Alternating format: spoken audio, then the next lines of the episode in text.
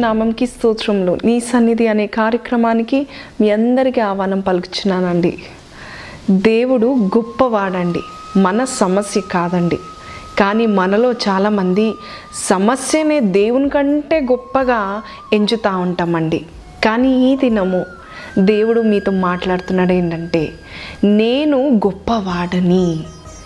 తమ దేవుని ఎరుగువారంట గొప్ప కార్యములు చేస్తారని దానియల్ గ్రంథము పదకొండు అధ్యాయం ముప్పై రెండు వచనములు ఉందండి. ఎంత నిజమండి? ఒక్కసారి ఆ భాగం మరొకసారి చూద్దామా అయితే తమ దేవుని నెరుగువారు బలము కలిగి గొప్ప కార్యములు చేసెదరు. Hallelujah to know your God is your strength అంటే నువ్వు దేవుణ్ణి తెలుసుకున్నట్లయితే నువ్వు బలము కలిగి గొప్ప కార్యములు చేస్తావు.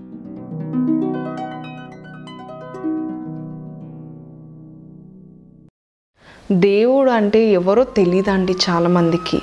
లోక జ్ఞానము బాగా ఉంటుంది కానీ దైవిక జ్ఞానము చాలా తక్కువగా ఉంటుంది. అసలు దేవుడు ఏం చేయగలుగుతాడు? ఆయన వల్ల ఏం జరుగుతుంది? అసలు దేవుడు ఎవరు? భూమి ఆకాశమును ఈ లోకాన్ని సృజించిన దేవాది దేవుడు తన చేతులతో తన మాటతో సృజించాడని శూన్యములో నుండి దేవుడు ఈ లోకాన్ని సృజించాడండి. గొప్ప గొప్ప వెలుగులు సూర్యుడు చంద్రుడు నక్షత్రములన్నీ కూడా ఆయన సృజించాడని నా దేవుడు గొప్పవాడు అని తెలుసుకోలేకపోతున్నారండి. ఒకవేళ తెలుసుకున్నా కూడా మర్చిపోతూ ఉంటామండి. How great is a God మన దేవుడు ఎలాంటి వాడో తెలిస్తే చాలండి. మనము దేవుని కొరకు గొప్ప కార్యాలు చేస్తామని ఉందండి. యశా గ్రంథము నలభై అధ్యాయము పన్నెండు వచనములో తమ పుడిసెట్టిలో జలములు కొలిచిన వాడు ఎవడు? చూడండి పుడిసిటి అంటే ఇదండి చేతులు. చూడండి ఈ చేతిలో ఒక్క చేతిలో ఇంగ్లీష్లో ఇన్ హిస్ హ్యాండ్ ఈ లోకపు జలములంట ఆయన చేతిలో ఉన్నాయంట అండి ఎంత గొప్ప దేవుడు అండి మన దేవుడు. అది కొలిచిన వాడు ఎవడు అని దేవుడు ప్రశ్నిస్తున్నాడండి. మరి అటువంటి దేవుడు మనకున్నాడండి. మీరు ఎప్పుడైనా మీ పుడిసిటిలో నీళ్ళు పెట్టుకొని ఉన్నారా? ఎప్పుడైనా గమనించారా? నీళ్ళు మీ చేతిలో ఆగిపోయి ఉంటుందా? కనీసం అర్ర గ్లాస్ నీళ్ళైనా ఈ పుడిసిటిలో ఉంటుందా? చూడండి మన దేవుడు అంత గొప్పవాడు. ఈ లోకపు జలములు ఆయన చేతులు ఉన్నాయి. కొండలను కొలుస్తాడంట అండి. ఈ భూమి యొక్క మట్టిని కొలుస్తాడంట అండి. ఈ భూమి యొక్క మన్నును కొలిచేవాడు అంత గొప్ప దేవుడు అండి. దేవుని మీరు తెలుసుకున్నట్లయితే మీ సమస్య మీ ముందు చాలా చిన్నదిగా కనబడుతుందండి. కానీ ఇవాళ రేపు చాలామంది సమస్యలు బట్టి సరిగ్గా నిద్ర పోలేకపోతున్నారండి. పడుకున్నా లేచిన సమస్యని ఆలోచి బెదిరిపోయి ప్రెషర్ అయిపోతా ఉన్నారండి. టెన్షన్స్ తీసుకోలేకపోతా ఉన్నారండి. బీపీ పెరిగిందంటారు. ఎందుకు తెలుసా అండి సమస్య ఎప్పుడైతే మీ ముందు పెద్దదిగా కనిపిస్తుందో దేవుడు మీ ముందు చిన్నగా కనిపిస్తాడండి. మీరు ఎంతసేపు సమస్యని ధ్యానిస్తూ ఉన్నట్లయితే ఈ ప్రాబ్లం నాకుంది అని మీరు ఎంతసేపు ధ్యానిస్తూ ఉంటే దేవుడు మీ ముందు చిన్నగా అనిపిస్తాడండి. కానీ దేవుని ధ్యానించండి. ఈ గొప్ప సూర్య చంద్ర నక్షత్రములు ఈ భూమి ఈ సర్వం సృజించిన దేవుడు. ఆయన గొప్ప దేవుడు. ఆయన మాట ఇచ్చే దేవుడు. ఆయన మాట్లాడే దేవుడు. ఆయన వాగ్దానం చేసే దేవుడు. వాగ్దానం చేసి నిరర్ధకము చేసే దేవుడు కాదండి.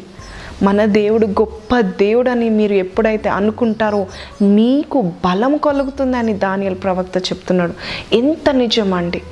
నా దేవుడు నాకున్నాడు అని మీరు అనుకున్నట్లయితే బలముతో ఆశ్చర్య కార్యములు చేయడానికి సిద్ధంగా ఉంటారంట అండి. ఇక మీదట మీ సమస్యని మీ ముందు పెట్టుకోకండి. ఎవరిని పెట్టుకోవాలండి?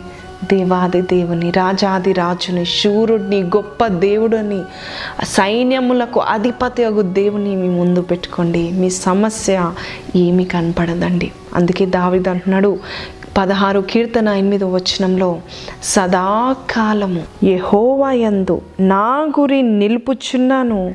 ఆయన నా కుడి పార్శ్వమునందు ఉన్నాడు. కనుక నేను కదల్చబడను. I have set the Lord before me and I shall not be moved hallelujah ఎంత మంచి వాక్యం అండి దావి చెప్తున్నాడు. దావి సమస్య కనబడట్లేదండి. దేవుడే కనపడుతున్నాడు సమస్య వచ్చింది దేవుని ముందు పెట్టాడు. దేవుని ధ్యానిస్తున్నాడు. దేవుని ఆశ్చర్య కార్యాలు ధ్యానిస్తున్నాడు. దేవా నువ్వు నా జీవితంలో గతంలో ఎంత కార్యాలు చేసావు ప్రభా? ఇదెంత ప్రభా నీ ముందు? నీకు అసాధ్యమైనది ఏదైనా ఉందా ప్రభా? ఇలా దేవుని గురించి ధ్యానిస్తా ఉన్నాడు. సమస్య చిన్నగా అనిపిస్తుందండి. ఆయన ధ్యానిస్తా ఉన్నాడు. చూడండి కీర్తనకారుడు రాస్తున్నాడు. నా ప్రావణమా నువ్వేలా కృంగి ఉన్నావు? నీవేలా తొందరపడుచున్నావు? ఆయనే రక్షణకర్త. ఆయన ఎందు నమ్మిక ఉంచుము. ఇంకను నేను స్థుతిస్తాను హల్లెలూయా. ఎంత చక్కని వాక్యం కదండి. నా ప్రాణం ఆయన ప్రాణంతో మాట్లాడుతున్నాడు. నా ప్రాణం ఎందుకు కృంగి ఉన్నావు? ఎందుకు తొందరపడుచున్నావు? దేవుడు లేడా? రక్షణకర్త లేడా? ఇంకను స్థుతించు చూడండి దావిదు చేసిన ప్రతి విషయంలో చేసిన పని ఏంటంటే దేవాదేవుని ఆయన ముందు పెట్టుకునేవాడు. సమస్యలు ఎన్ని వచ్చినా అలలు ఎన్ని వచ్చినా దేవా నువ్వు నాకు తోడై ఉండగా. గాఢాంధకారపు లోయలో నేను నడిచినను. నేను భయపడను అంటున్నాడండి. ఎందుకండి? అంత బలం ఎలా వచ్చిందండి? చూడండి దానియల్ ప్రవక్త అంటున్నట్టు ఆయన దావీదికి దేవుడు ఎవరో తెలుసండి. దేవాది దేవుడు ఎవరో తెలుసు. ఆయన బలం ఎలా ఉంటుందో తెలుసు. ఆయన దేవుడు అని దావీదు గుర్తుపెట్టుకొని ఆయన క్రియలను ధ్యానిస్తూ ఉన్నాడండి. ఇదే అండి మనం చేయాలి. మీకు సమస్య ఉందా? కష్టాల్లో శ్రమల్లో ఉన్నారా? అయితే ధ్యానించండి. ఏమి ధ్యానిస్తున్నారండి? సమస్య ఎలా తీరుతుంది? ఎవరిని అడిగితే సమస్య తీరుతుంది? ఎలా చేద్దాము? అని కాదండి. దేవుని ధ్యానించండి. ప్రార్థన పూర్వకంగా ఎక్కడున్నా లేచినా కూర్చున్నా మీరు ఎక్కడ తిరుగుతున్న సమస్యలో ఉండిపోయినా మునిగిపోతున్నారా? దేవుని ధ్యానించండి. దేవుని చెయ్యి మిమ్మల్ని పైకి లేపుతుందండి. చాలామంది మునిగిపోతారు. ఎందుకండి? దేవుడిని ఎరగరు. ఆయన ఆశ్చర్యకారాన్ని నమ్మిక ఉంచరండి. నమ్మకం లేదు. దేవుడు చేస్తాడా? నిజంగా చేస్తాడా? ఏంటి ఇంకా రాలేదేంటి? అని ఒకలాంటి అవిశ్వాసంతో ఉంటారు. అంటే అలాంటి వారికి దేవుడు తెలుసా అండి? దేవుడు తప్పకుండా వస్తాడండి. దేవుడు మీ సమస్యని తీర్వకుండా వెళ్ళాడండి. ఆయన వచ్చి తీరుతాడండి. నువ్వు మొర్ర పెడితే ఆయన ఆలకిస్తాడండి. మరి అలాంటి నమ్మకం కలిగి ఉండాలండి. కానీ ఇజ్రాయేలీలంట అలా నమ్మకం లేదంట. చూడండి కీర్తనకారుడు రాస్తున్నాడు డెబ్బై ఎనిమిదో కీర్తనలో ముప్పై రెండో వచనంలో. ఇంత జరిగినను వారు ఇంకను పాపము చేయుచు ఆయన ఆశ్చర్య కార్యములను బట్టి ఆయనను నమ్ముకొనక పోయిరి. చూడండి ఈ కీర్తనకారుడు రాస్తున్నాడు. దేవుడు ఎన్ని కార్యాలు చేసినా వారు పాపం చేశారు. ఏంటి ఆ పాపము? వాట్ సిన్ అండి. దేవుని ఆశ్చర్య కార్యములు నమ్మకపోయిరి. అది కూడా పాపమే అంటా అండి. అందుకే మనం సమస్యలో మునిగిపోతూ ఉంటాము. ఎందుకు ప్రభా ఈ శాపము? ఎందుకు ఈ నెమ్మది లేని తనము అంటూ ఉంటారు? ఎందుకంటే దేవుని నెరిగి ఉండలేదండి మీరు. దేవుడు ఎవరు? ఆయన గొప్ప కార్యాలు ఏంటో ఆయన గొప్పతనం ఏంటో మీకు తెలియకపోవచ్చు. ఇక్కడ ఇజ్రాయేలీలు కూడా ఇలాంటి పాపం చేశారంట. ఆయన చేసిన ఆశ్చర్య కార్యాలను చూసి కూడా ఆయన నమ్మకపోయిరి అనుందండి. దిస్ ఇస్ అ సిన్ దేవుడు వారితో చెప్తున్నాడు ఇది పాపమే. చూడండి దేవుడు మనతో మాట్లాడేటప్పుడు ఒక మాట ఎల్లప్పుడూ చెప్తా ఉంటాడు. భయపడకుము జడియకుము వెరవకుడి. నేనున్నాను నేను తప్ప మరి ఒక దేవుడు ఉన్నాడా అని ప్రశ్న వేస్తున్నాడండి. భయపడకండి అని చెప్తాడండి దేవుడు. సమస్య వచ్చిందా? భయపడకండి నేనున్నాను అని చెప్పగల శక్తిమంతుడైన దేవుడు ఒక్కడే మన యేసు ప్రభు అండి. మరి మీరు ఎందుకు భయపడుతున్నారండి? ఎందుకు మీరు బాధపడుతున్నారండి? సమస్య వచ్చిందని మీరు అటు ఇటు ఎంతో తొందరపాటు నిర్ణయాలతో తొందరపడిపోయి ఎన్నో కష్టాలు కొన్ని తెచ్చుకుంటున్నారా ఇంకను? కానీ మీ యొక్క చింత యావత్తు నా మీద మోపము అనే దేవుడు చెప్పేది మీరు మర్చిపోతున్నారా? మీరు ఎందుకు చింతిస్తున్నారండి? దేని విషయం చింతిస్తున్నారండి? ఈ దినము ఈ క్షణమే. దేవుని సన్నిలో ప్రభా ఇది నా చింత అండి. నా చింత యావత్తు నీ మీద వేస్తున్నానయ్యా. అవిశ్వాసంతో అడగకండి. నా దేవుడు నాకున్నాడు. ఆయన కొరకు నేను వేచి ఉంటాను అని మీరు ప్రార్థన చేయాలండి. ఒకనొక సమయంలో ఒక సైనికుడు అతని భార్య పడవలో ప్రయాణం చేస్తూ ఉన్నారంట అండి ఆ పడవలో ప్రయాణం చేసి ఇంటికి వెళ్దాము అనే సమయంలో చీకటి కొంచెము కమ్ముకునే వరకే అలలు పైకి రేగుతూ ఉందంట అండి సడన్గా తుఫాను వచ్చిందండి ఆ సముద్రంలో. పడవలో ఉన్న ఈ భార్య భర్తలు ఒంటరిగా ఉన్నారండి. భార్య ఎంతగానో భయపడిపోతుందండి. భయపడిపోయి అటు ఇటు చూస్తుంది ఏం చేద్దాము? ఎలా ఇక్కడ నుంచి బయటపడదాము? ఇది మన ఆఖరి దినమేమో చనిపోతామేమో అని అరుస్తూ ఉందంట కేకలు వేస్తూ ఉందంట. భర్త ఆ సైనికుడు మాత్రము ఏం మాట్లాడకుండా ఎంతో నిమ్మలంగా కూర్చున్నడం చూసి ఈ భార్య అంటుందంట అయ్యా నీకు పిచ్చా?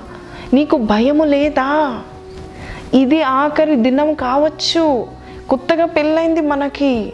ఇద్దరం ఇక్కడే చనిపోతామేమో. భయపడిపోయి జడిసిపోయి అరుస్తూ ఉందంట. అప్పుడు వెంటనే భర్త ఈ అరుపులు విని వెంటనే ఆయన పక్కన ఉన్న పెద్ద ఖడ్గం తీసుకొని ఆమె గొంతు మీద ఇలా పెట్టాడంట అండి దగ్గరికి. ఆ స్త్రీ నెమ్మదైపోయిందంట నెమ్మది అయిపోయినప్పుడు భర్త అంటున్నాడంట ఏంటమ్మా నువ్వు అరవట్లేదు నీకు భయం లేదా? ఈ కత్తిని చూడు ఎంత దగ్గరగా ఉందో నీ గొంతుకి. నేను నేను చంపేస్తాను అని నీకు భయం లేదా? అని భార్యతో అడిగినప్పుడు భార్య అంటుందంట ఏవండి ఖడ్గం పట్టుకుంది నా భర్తనే. కాబట్టి ఆయన నన్ను చంపడు నన్ను ప్రేమించే వాడు నా భర్త. ఆయన నన్నెందుకు చంపుతాడు? నాకెందుకు భయం అండి అని అన్నదంట ఈ స్త్రీ. అప్పుడు ఈ భర్త అంటున్నాడంట అదే మన జీవితంలో జరగబోతుంది. దేవుని చేతిలో తుఫాన్ ఉంది మనము ఆయన బిడ్డలము. ఆయన మనల్ని ఏమి చేయడు నాకు ధైర్యం ఉంది నేను భయపడను జడియను. ఈ తుఫాను ఎంత దేవుని సన్నిధిలో మనం మునిగిపోమమ్మా? ఆయన చేతిలో మనం ఉన్నాము ఒక్క మాట సెలవిస్తే చాలు. ఈ తుఫాన్ ఆగిపోతుంది నిమ్మలమైపోతుంది అని చెప్పాడంట. ఎంత విశ్వాసం అండి ఈ ఇలాంటి విశ్వాసం ఉందా? ఒకవేళ మీరు కష్టాల్లో మునిగిపోతున్నారు అనే భయం కలిగినట్లయితే దేవుని వైపు చూడండి. ఆయన మిమ్మల్ని ముంచడండి. ఆయన అంటాడు భయపడకు నేనున్నాను. నా ముందు ఈ సమస్య ఎంత? అని యేసు ప్రభు మీతో ఈ దినం చెప్తున్నాడండి. చూడండి పన్నెండు మంది గూఢాచారులంట. మోసే కాలంలో ఈ వాగ్దాన భూమిని పరిశీలన చేసి రండి అని పంపబడ్డారంట. పన్నెండు గురువు ఆ చక్కని ప్రదేశానికి వెళ్ళారంట. అంత బాగా చూసారంట పెద్ద ద్రాక్ష పండ్లు దానిమ్మకాయలు ఇవన్నీ చూసారంట చాలా నిజంగా పాలు తేనెలు ప్రవహించే దేశంలాగా ఉందని చూసారంట ఇంకొకటి కూడా చూసారంట ఆ దేశంలో ఆ జానుభావులు ఉన్నారంట. జాయంట్స్ పెద్ద పెద్ద వారు. వీరేమో వారి ముందు చిన్నగా అనిపిస్తున్నారని తిరిగి వారు వారి దేశానికి వెళ్ళి మోషేకి ఈ యొక్క వివరాలు చెప్తా ఉన్నారంట. అయ్యా మేము అక్కడికి వెళ్ళాము. బాగుంది దేశం అయితే చాలా బాగుంది చాలా సమృద్ధిగా ఉంది. కానీ మన వల్ల కాదు. మనం వాళ్ళతో పోరాడలేము. ఆ శత్రువుల ముందు మేము చిన్న మిడతల్లాగా అనిపిస్తున్నాము అని చెప్పి ఈ ఇజ్రాయెల్ దేశ దేశంలో ఉన్న వారందరినీ ఈ పన్నెండుగురులో పది మంది పాడు చేశారంట. పన్నెండుగురు వెళ్ళారండి కానీ పది మంది మాత్రము నమ్మలేకపోయారండి. దేవుడు ఉన్నాడు మన పక్షాన యుద్ధం చేస్తాడు అని నమ్మలేకపోయారండి. ఇద్దరు కాలేబు యహోష్వాలు తప్ప పది మంది నెగటివ్ రిపోర్ట్ చెప్తా ఉన్నారండి. దేవుని నమ్మలేదండి. కాలేబ్ అంటున్నాడంట మూషే నువ్వు వీరి మాట వినకు. మనం స్వాధీనపరచుకోవచ్చు. మన దేవుడు మన పక్షాన ఉన్నాడు. వారు ఆజానుభావులే కావచ్చు. మన దేవుడు వారికంటే గొప్పవాడు అని ఎవరు చెప్తున్నారు? కాలేవు చెప్తున్నాడంటండి. పది మంది ఏమో మన వల్ల కాదు మిడతల్లాగా కనిపిస్తున్నాము అంటున్నారంట. చూడండి మన సమస్యల ముందు మనం కూడా అలా చెప్పుకుంటున్నామేమో ప్రభా నా సమస్య గొప్పది అని నువ్వు అన్నట్లయితే ఆ సమస్య తీరదమ్మా. ప్రభాను గొప్ప దేవుడవు. ఈ సమస్య ఎంత నీ ముందు? ఖచ్చితంగా దేవుడు వస్తాడు. నీ సమస్యను తీర్చి వెళ్తాడు. చూడండి కాలేబ్ అంటున్నాడు సంఖ్యాకాండము పదమూడు అధ్యాయము ముప్పై వచనంలో కాలేబు మోషే ఎదుట జనులను నిమ్మలపరచి మనం నిశ్చయముగా వెళ్ళుదము. దాన్ని స్వాధీనపరచుకుందుము. దాన్ని జయించుటకు మన శక్తి చాలు అనేను. హల్లెలూయ. లుక్ ఎట్ దట్ ఎంత చక్కని మాటలు. వారందరినీ నిమ్మలపరిచి మోసే మనం వెళ్తాము మనం స్వాధీనపరచుకుంటాము. మన శక్తి సరిపోతుంది అంటున్నాడు. హలెలుయ చూడండి వారి ముందంట పెద్ద ఆజానుభావులు జాయంట్స్ కానీ వీరు చిన్నవారులా కనబడుతున్నారని ఈ నెగిటివ్ రిపోర్ట్ తెచ్చిన పది మంది అన్నప్పుడు కాలేబీ మాట అంటున్నాడండి. అప్పుడు దేవుడు ఏమన్నాడు తెలుసండి? ఈ పది మంది అలాగే ఇజ్రాయేళ్ళందరూ వీరి మాట విని నన్ను నమ్మకలేకపోయారు కాబట్టి వారు ఈ వాగ్దానపు దేశంలో అడుగు పెట్టరు ఆశీర్వాదాలు కోల్పోయారు. కాలేబాను యహోష్మ మాత్రమే అడుగు పెడతారు. ఇక్కడున్న వారందరూ కూడా చనిపోతారు. ఆ వాగ్దానపు భూమి చూడకముందే చనిపోతారు అన్నారంట అండి. ది చూడండి మన యొక్క అవిశ్వాసం ద్వారా మన యొక్క సమస్య పెద్దదిగా కనిపించినప్పుడు దేవుడు చిన్నగా కనిపించినప్పుడు నువ్వు ఆశీర్వాదాలు కోల్పోతావని తెలుసుకోమ్మా. అందుకే ధాన్యాలు అంటున్నాడు నీ దేవుడు నువ్వు తెలుసుకో. నీ దేవుడు ఎవరో తెలుసుకో. ఆయన ఆశ్చర్య కార్యాలు చేసే దేవుడు. ఆయన ఏ మాట చెప్తాడో ఆ మాట చేస్తాడమ్మా. ఆయనను అడగండి ప్రభా ఈ అద్భుత కార్యము చేయండి. ఆయన పేర్లు అనేకమైన పేర్లు ఉన్నాయి. ఆయన పేర్లు ఒక పేరు ఆలోచనకర్త ఆశ్చర్యకరుడు.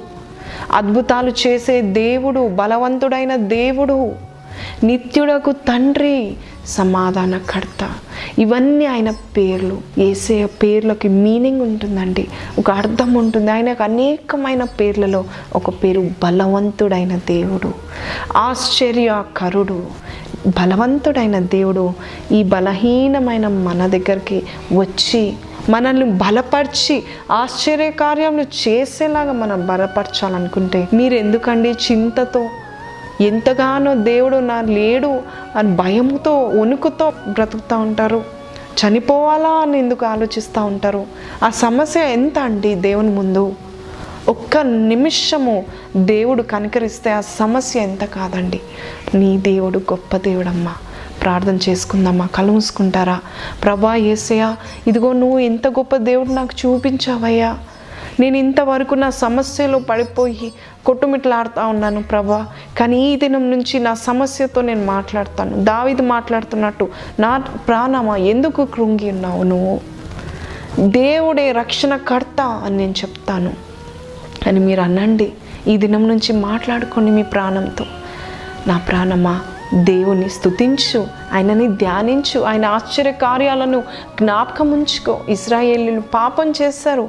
ఆయన చేసిన కార్యాలు మర్చిపోయారు కాబట్టి దేవుడు ఎవరో తెలుసుకోలేకపోయారు కానీ ఈ దినము దేవుడు మీ ముందు ఈ వాక్యాన్ని ఉంచి అమ్మ భయపడకమ్మా. నేను గొప్ప దేవుణ్ణమ్మా. నేను వస్తానమ్మా నీ సమస్యను తీరుస్తానమ్మా అని దేవుడు చెప్పడానికి మీ ముందు నేను నిలబడ్డానండి. దేవుడు ఈ దినం నుంచి మీ సమస్యల్ని మీరు మ్యాగ్నిఫై చేసుకోకండి. భూతద్దంలో చూడకండి. దేవుణ్ణి చూడండి. ఆశ్చర్యకరుడిని చూడండి. బలవంతుడైన దేవుణ్ణి చూడండి. సమాధానకర్తని చూడండి. అద్భుతాలు చేసే దేవుడు మన దేవుడు యేసు ప్రభు.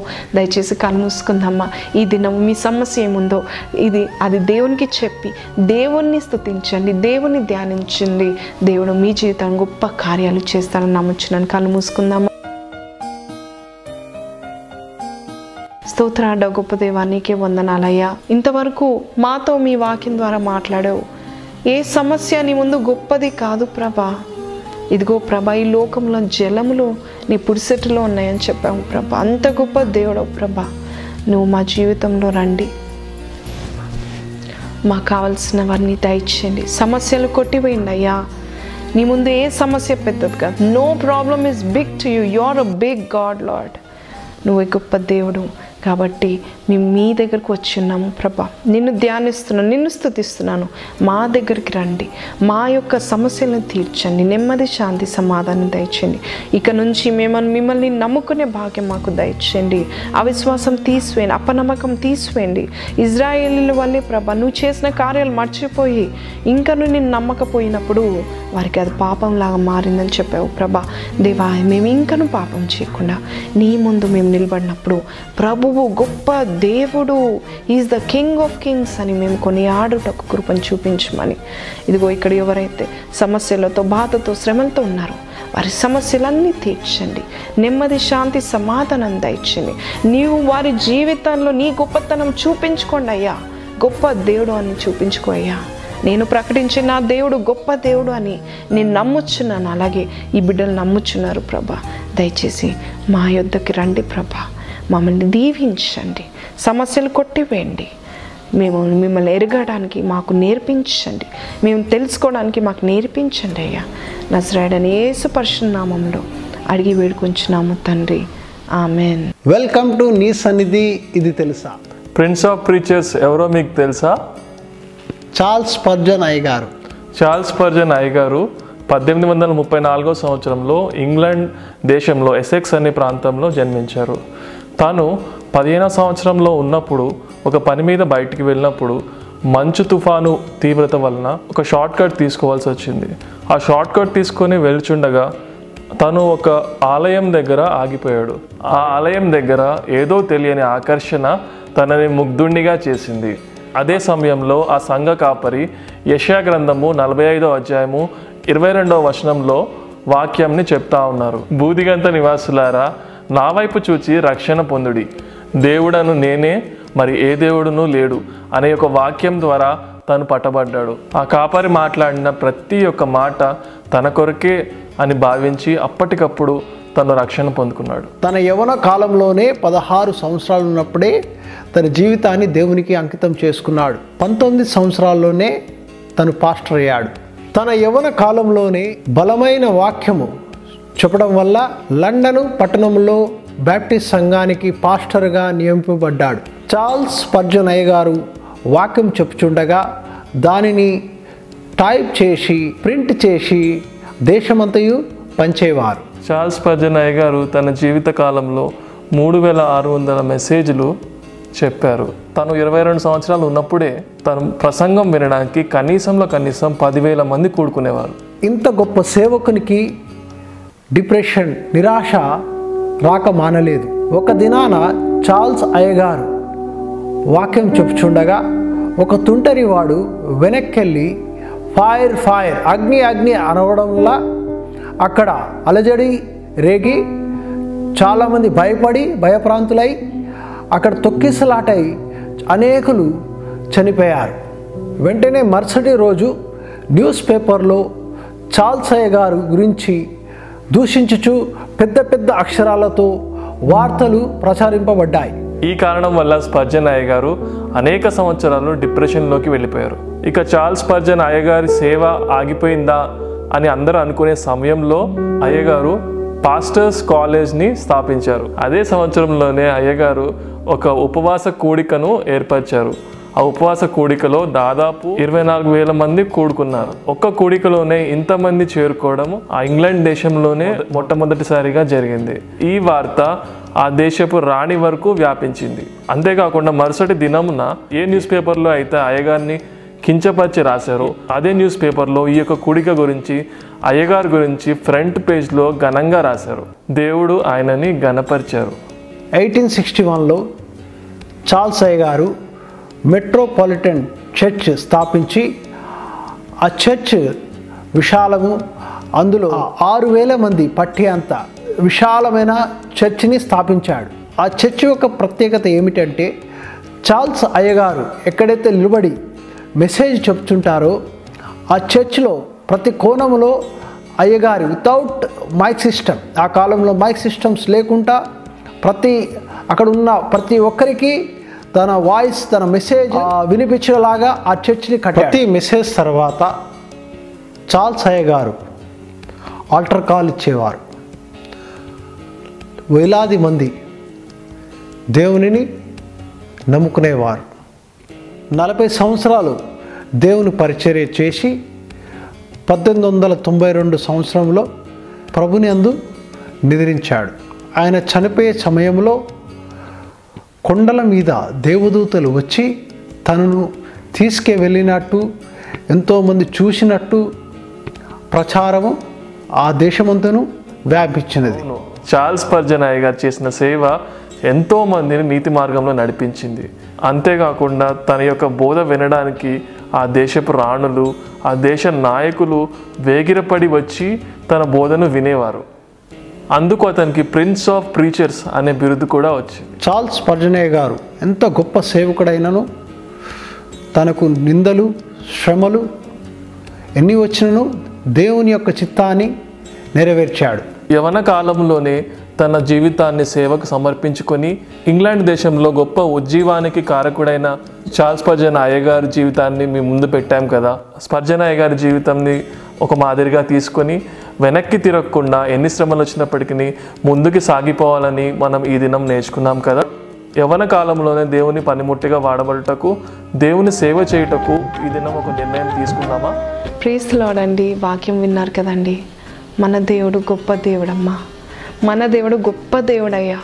మీరు ఇంకా ఎవ్వరి వైపు చూడకండి. ఆయన వైపు చూడండి. సమస్య వైపు అసలుకి చూడకండి. ఆయనకిచ్చి మీ సమస్యను మీరు మర్చిపోండి. చింత యావత్ ఆయన మీద మోపండి. నీ చింతను నేను చూసుకుంటాను. ఐ కేర్ ఫర్ యూ అంటాడండి దేవుడు. ఈ వర్తమానం ద్వారా మీరు పట్టబడినట్లయితే మీతో దేవుడు మాట్లాడినట్లయితే దయచేసి మాకు ఫోన్ ద్వారా ఎస్ఎంఎస్ ద్వారా కానీ మాకు తెలియపరచండి. మీతో పాటు మేము సంతోషిస్తాము. ఈ వాక్యం వినాలంటే మీరు మరొకసారి యూట్యూబ్లో ఈ వాక్యాన్ని చూడగలరండి అలాగే ప్రతి శనివారము ఉదయము ఆరింటికి మీ శుభవార్త ఛానల్లో నీ సన్నిధి అనే ప్రోగ్రాం తప్పక చూడండి. దేవుడు మీతో మాట్లాడి మీ జీవితాల్లో మీ గృహాల్లో ఆశ్చర్యకార్యాలు చేయబోతున్నాడండి. మీరు నమ్మినట్లయితే ప్రతి శనివారము తప్పక చూడండి. దేవుని యొక్క దీవెనలు పొందండి. కార్యక్రమాన్ని స్పాన్సర్ చేసిన వారు ఉదయకాంత్ అండ్ స్ఫూర్తి ఫ్రమ్ కర్నూల్. ఈ కుటుంబం మీద దేవుని యొక్క దీవెనలు బహుగా ఉండును గాక. కీర్తన నూట మూడు పదిహేడు పద్దెనిమిది వచనాల నుండి దేవుడు మిమ్మల్ని బహుగా దీవించును గాకండి. ఆయన నిబంధనను గైకొనొచ్చు ఆయన కట్టడలను అనుసరించి నడుచుకుని వారి మీద యెహోవాయందు భయభక్తులు గల వారి మీద ఆయన కృప యుగ యుగములు నిల్చును. ఆయన నీతి వారికి పిల్ల పిల్ల తరమున నిలిచును. ఈ వాగ్దానం ద్వారా దేవుడు మిమ్మల్ని బహుగా దీవించునుగాక అలాగే ఈ విధంగా స్పాన్సర్ చేయాలని దేవుని యొక్క వాక్యం చేత పట్టపడి దేవుడు మిమ్మల్ని ప్రేరేపించినట్లయితే మీరు మమ్మల్ని సంప్రదించగలరు.